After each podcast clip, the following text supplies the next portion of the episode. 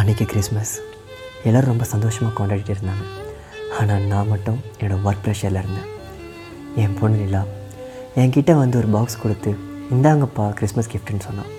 நான் அந்த கிஃப்ட் பாக்ஸை ஓப்பன் பண்ணி பார்த்தேன். அது வெறும் எம்டி பாக்ஸ் எனக்கு ரொம்ப கோவம். என் பொண்ணை பார்த்து கிறிஸ்மஸ் அன்றைக்கி யாராவது வெறும் எம்டி பாக்ஸ் கொடுப்பாங்களா? உனக்கு கொஞ்சமாவது அறிவு இருக்கான்னு கேட்டேன்.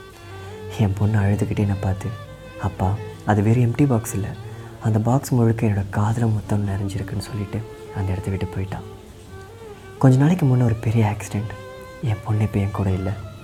என்கிட்ட இருக்கிறதெல்லாம் அவளோட கிஃப்ட் பாக்ஸ் மட்டும்தான்.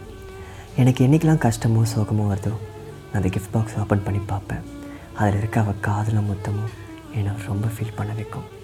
இப்படி தாங்க நம்ம வாழ்க்கையில் சில பேர் நம்ம கூட இருக்கும்போது அவங்களோட வேல்யூவே தெரியாமல் நம்ம வேஸ்ட் பண்ணிடுறோம்